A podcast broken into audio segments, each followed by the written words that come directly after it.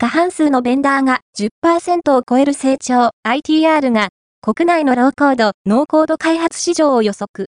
ITR、ITR は2024年2月13日、国内のローコード、ノーコード開発市場規模の推移と予測を発表した。2022年度の売上金額は、対2021年度比16.0%増の709億4000万円。